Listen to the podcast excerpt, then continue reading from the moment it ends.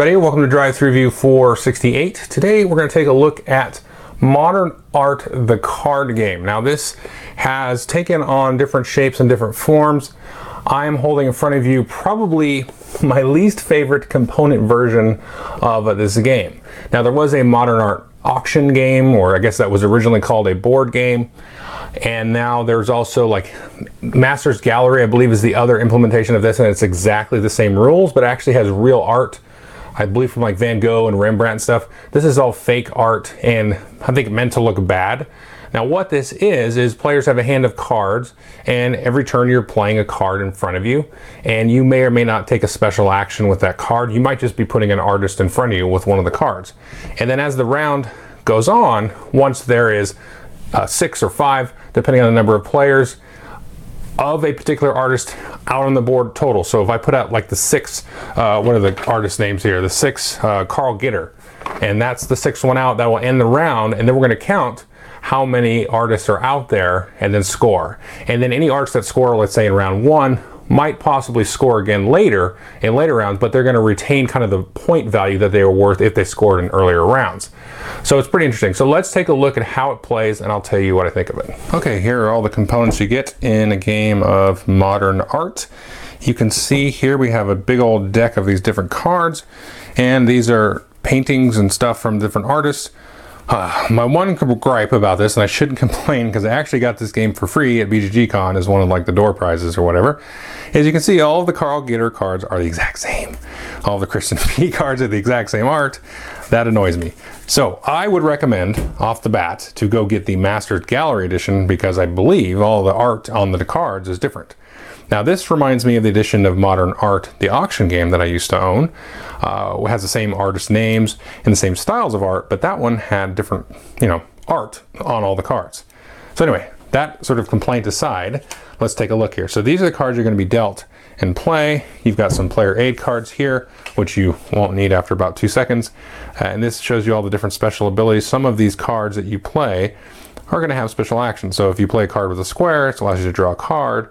If you play a card with an equal sign, you can immediately play a second card of that color, and so on. So I'll talk about that more in a minute. And then you have these sort of marker cards here. And you can see here's Lite Metal, and here's the designer, Dr. Reiner Knizia. And this tells you that there are 17 yellow cards, or 17 Lite Metal cards in the deck. All the way up here to Krypto, and you can see there's 21 of these brown cards in the deck. So as I said in the intro, Players will get dealt a certain number of cards based on the player count, and on your turn, you simply play a card. And that's it. And if you play a card with a special action, you can see this one has a crooked equal sign, so maybe I'll play that. And what that is, is then I can take another card, doesn't matter what it is, put it face down. So I put another card out here, nobody knows what it is, all secretive like. And let's see, I can play this card here. Like I said, the square. This allows me to then draw a card into my hand. And what else do we have here? We have this card here. If you play one of these, you can see some of these don't have anything. You just put them out.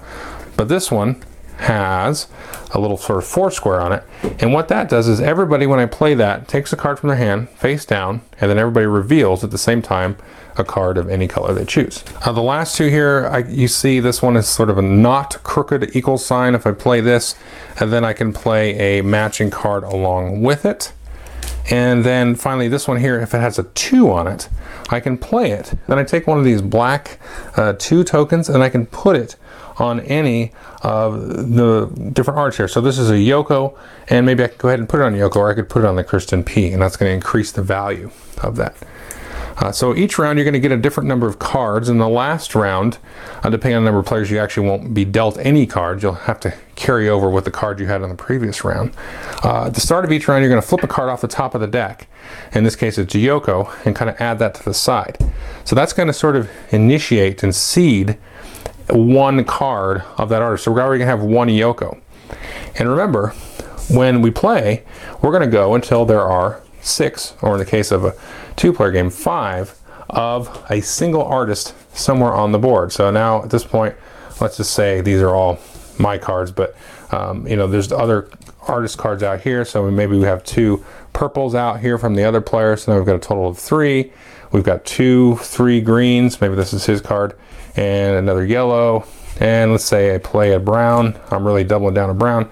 There's five, and then another player plays a brown card there, and that will trigger the end of the round. So whoever plays the sixth card of a given artist, that'll trigger the end of the round. Then you're going to look across all of the table there and see whoever has the most cards out. In this case, it would be brown.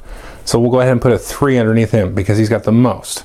And let's say second most was uh, green, and then let's say yellow and purple here were tied. They both had, let's say, four cards out. Well, in that case, the yellow will break the tie because it has a lower number here because there's less cards of that artist in the deck. So you're going to put that there. And then you're going to need to track scoring on an app or with pencil and paper there. Then you're going to count how many cards you have of the artist that scored. So this purple card, worthless, discard it.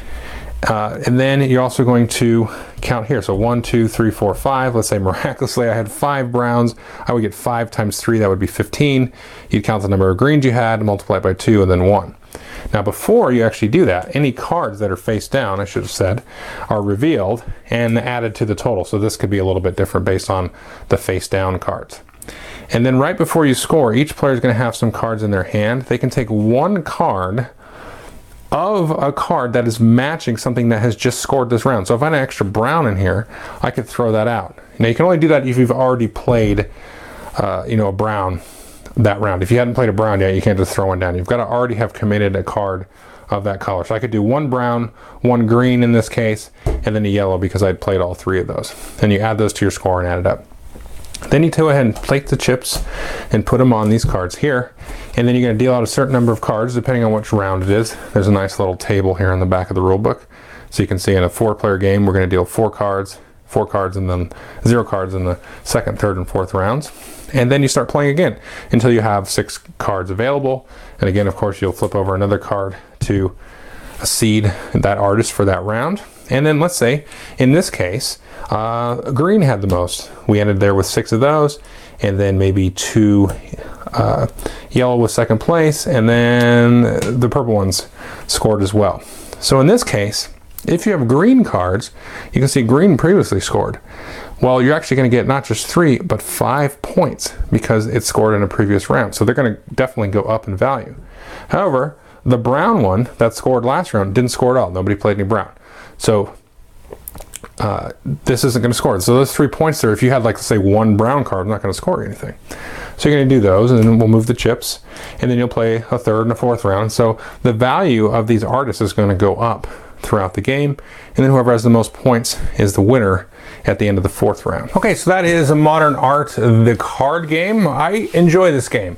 It is a interesting kind of filler, and I put it in sort of that for sale, no thanks arena where there's not really a lot to the game, but there is some interesting decision making because, like I said during the walkthrough, the value of some of the artists is going to go up over the course of multiple rounds. So there's a little bit of decision making in terms of okay, do I hold this card back?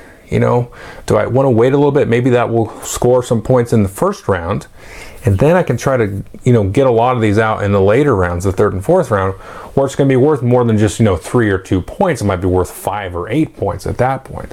So that's an interesting kind of thought there. And that really comes into play in that whole little phase at the end when you're scoring, if you add additional cards to the scoring. So let's say yellow does score first in, this, in the first round. They get three points and I've got two yellow cards. Do I really want to add one just to get three points or even one? Or do I want to wait and maybe there's some more yellow cards that get dealt out, so people try to jump on that. And then I get them out, and like I said, in the third or fourth round, and get eight points apiece instead of three. So that's interesting. Uh, I have played this, I think, at every player count. I know I played it with two and five. We played this a whole bunch over the last month or so, but uh, but it works at all different player counts. I'll just say. I think maybe I didn't play with three or something, but I don't remember. No, I did play with three. Anyway, sorry. Uh, so yeah, so it does play okay with two players. It's actually kind of interesting to play it with two players. I, think I definitely like it more with more players. Um, I don't know. Kind of, it's just a filler game, so I don't really think too hard on which is the player count that's best. But it, like I said, it's kind of a nice, light, easy for sale, no thanks style game. I think this would be a good game. You know, those two games are good for kind of like new players that are kind of getting into more Euro strategy kinds of games. I think this is a nice kind of alternative to that. It's a kind of different sensibility than those two games. Um, so yeah, so it's a cool game. I guess the only other thing I really wanted to mention was the Modern Art, the auction game. Uh, I used to really, really like that game and played it for years.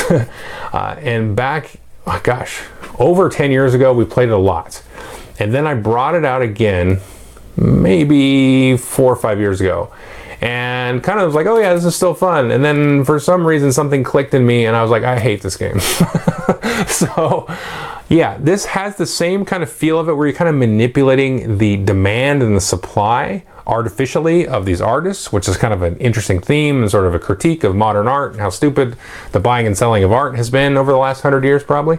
Uh, so this has that same those same qualities without kind of the crazy auction stuff. Because in that game, you'd put out cards, and it was a little different, but you put out cards and you do different kinds of auctions based on the cards that you put out with the different abilities. And when you won, you know, an auction, you paid the player that auctioned the cards up. And the value thing was very similar, you know, round to round. Uh, you know, somebody that scored one round may not score the following round, and then you accrued the value, and that was kind of like a payout of money that happened every round in that case that I still really like that aspect of it. But the problem was you could get people kind of crazy bidding where they wouldn't make very much money off of the bid because maybe they bid for a guy and then it comes back and they get like you know $2000 profit each but then the person that they paid for the painting gets like way much and now they have all the money in the world and they can just win the game and beat every, everybody up with it so that annoyed me uh, that's not really a fault of the game though but i just don't like playing it uh, but this has that same kind of vibe, though, this, this, in terms of the theme and the kind of manipulation aspect of it. Um, but I would recommend this one, I think, for folks that were looking kind of like an alternative game to some of the standard fillers that, you know, uh, a lot of people mention. So take a look at it. Thanks.